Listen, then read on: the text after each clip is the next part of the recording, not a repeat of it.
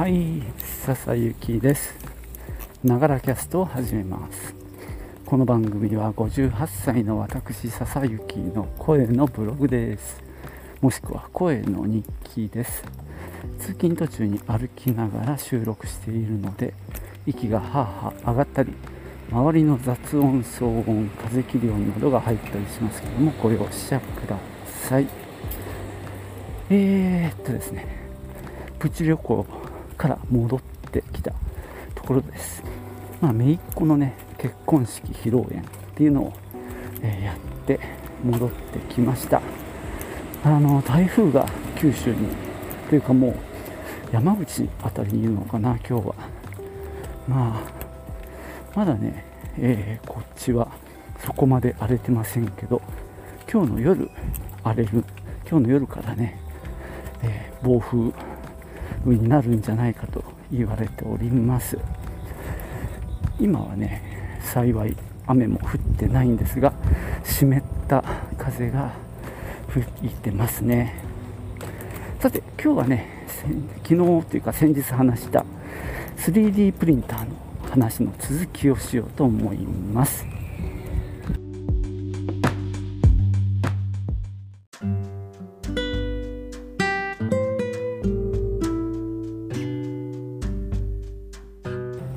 前回はですね、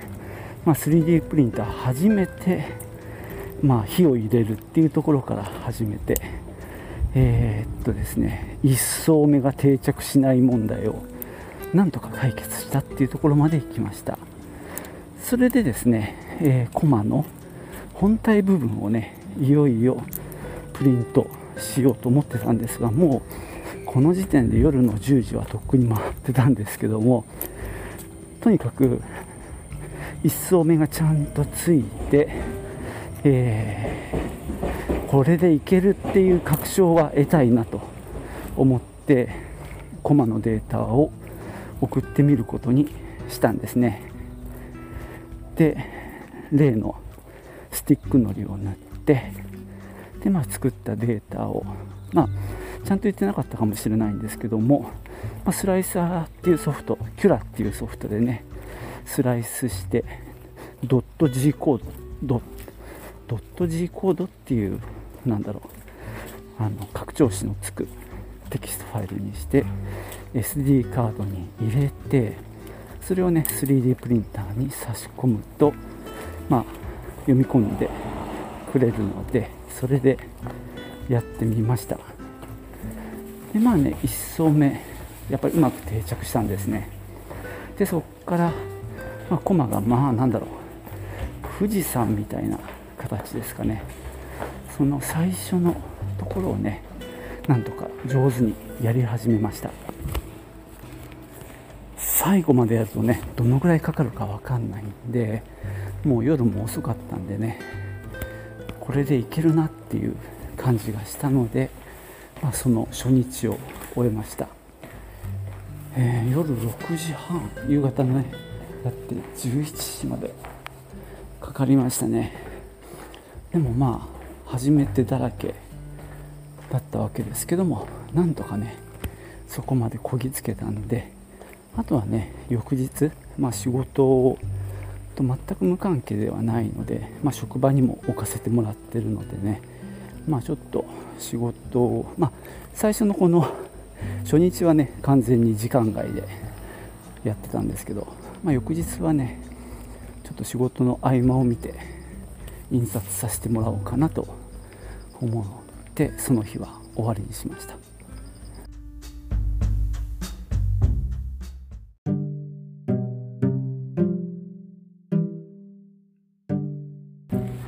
さて翌日はとにかくねもう一度最初から出し直すつもりでいたんですけども、まあ、昨夜一番最後にできた薄いやつを見て、まあ、その直径とかですねあと真ん中にねちょっとくぼみ穴が開いてるのでその穴の径をノギスで測ってみたところ 7mm の直径がね6.5強だったんですよね。でこれはですねデータとしては7なんですけどもまあ樹脂の関係なのかそのね膨らんじゃうのかなっていうのもあったんだけどそれを直すのは今の俺はちょっと大変だなと、えー、フュージョン360に戻ってそこをその膨張率みたいなものを勘案してちょっと大きくして直してそれを、えー、STL データで書き出してキュラで読み込んでみたいなことやってると時間がかかるのでまあその依頼してきた人にちょっとちっちゃくあんなちっちゃくなりそうだけどいいかなみたいな話をして一応了承をもらって、えー、再度プリントを始めました。で意外にね早かったんですよ。1時間40分ぐらいでできました。でその人にも連絡したら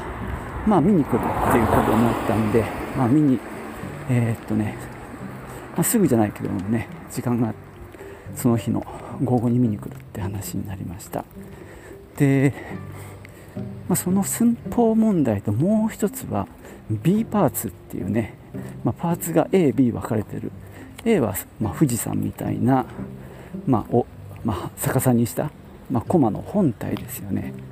で B が、まつまんでひねって回すコマなのでその指でつまむ部分なんですね。つまり細長いんですよ。で、まあ、これは意図的にまあ2つのパーツに分けて設計されているんですがその細いパーツが結構難儀でした。でネットで見るとこう水平にして出して下からサポートで支えるっていうのが多かったんでまずはその本来立ってるパーツを90度に寝かしてでサポートをつけるみたいなコマンドを、まあ、キュラの方でそういう設定をして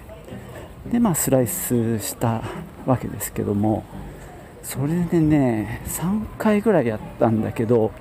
途中でなんかやっぱくしゃくしゃになっちゃってなんだろう棒になる前に途中で破綻しちゃうんですよね。まあ、時間もそんなかかんないちっちゃなパーツなので、まあ、細いしだからまあなんだろうこの密度を高くしたりあるいはスピードを遅くしたりしてなるべくゆっくり作るようにしたんですけどどうやってもね改善できないまま本人が見えて。で最後の手段として立った状態でやるっていうね細長いものを立てた状態で 3D プリントするっていう方法でやってみました。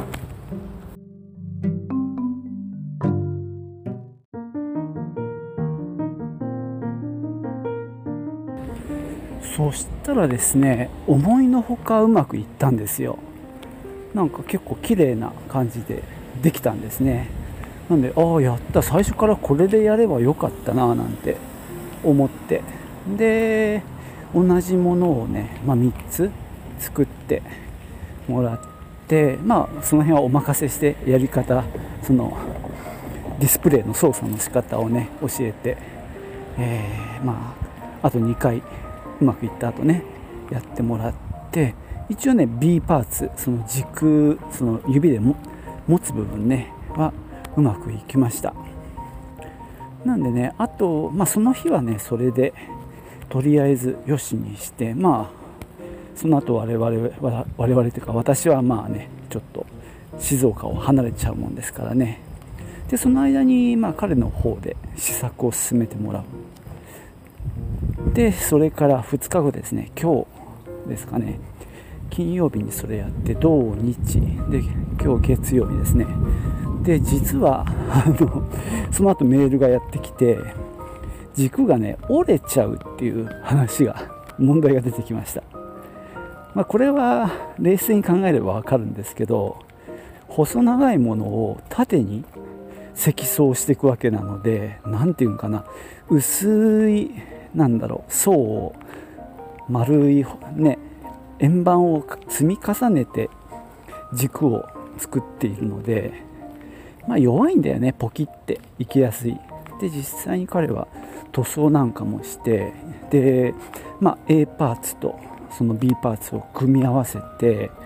試しもしてみてある程度いけるっていうところまでは行ったんですがそのうちポキッと折れちゃった。で残るやつももう1本ちょっと曲げてみたら曲げたらすぐ折れちゃったみたいであのこれは強度的にダメだということになりました。なので逆に言うとそういう細長い材料あの形状のものを寝かせて、まあ、プリントするっていうのは合理性があったわけですね。今更ながら気が付くんだけどまあ横に長い感じにして細長いものを作っておけば、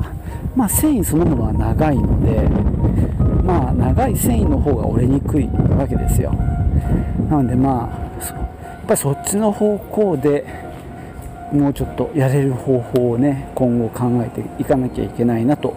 思ったんですが、まあ、今回の試作に関しては、その人がね自分でもう木で作ると あの言ってくださったのでもうそこは今回は、まあ、パスということにしました。まあ同じようなことがもしあったらねかなり考えないとあるいは調べていかないと難しいっていうことがよく分かりましたね。まあこういうちょっとしたもの一つ作るにもやっぱりなかなか大変だなっていうことがねよく分かります。いやちょっと風が今ひどいね。やっぱ台風だからかな。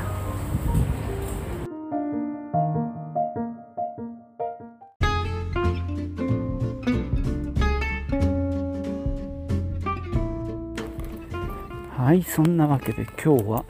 3D プリンターにチャレンジということで後編をねお送りしました、えー、今ね実は命令を出してあとはねその依頼者にお願いして見守ってもらって、まあ、私は帰ってきたんですけども実はですねその A パーツ、まあ、B パーツはね木で作るんですが A は出し直したいっていう風に頼まれましてやはり中央のそのへこんだ穴の径が6.5だとちょっと小さすぎるんで7にしたいっていうことで、まあ、107%、まあ、7%ちょっと拡大してくれっていうことだったのでそれをね、えー、今朝行って、まあ、キュラの方でデータを触りました。もともとのフュージョン360でで触ってもよかったんですがちょっとなんかねめんどくさいなと思ってでキュラ上で、えー、XY それぞれ107%にして、えー、Z つまり高さ方向はそのままにしました、まあ、一応これでねあの 6.5mm が 7mm になるはずです。でさらに、まあ、3個出したいっていうことだったんで、えー、キュラ上でそのオブジェクトを複製して、えー、3つにしました。でなんか複製コマンドみたいなのがあってそれを2にすると、まあ、上から見ると円な円状のものなんですが3つがちょうどいい感じに、えー、つかず離れずの位置で3つこうなんだろう三角形みたいな感じで並ぶんですね。なのでそれで、えー、スライスしました。まあちょっと心配だったのでヘッドスピードっていうのかな？ノズルのスピードを50ミリパーセック。がまあ割と標準の速さだと思うんですけども、えー、もしうまくいかなかった時のためにちょっと遅めのね35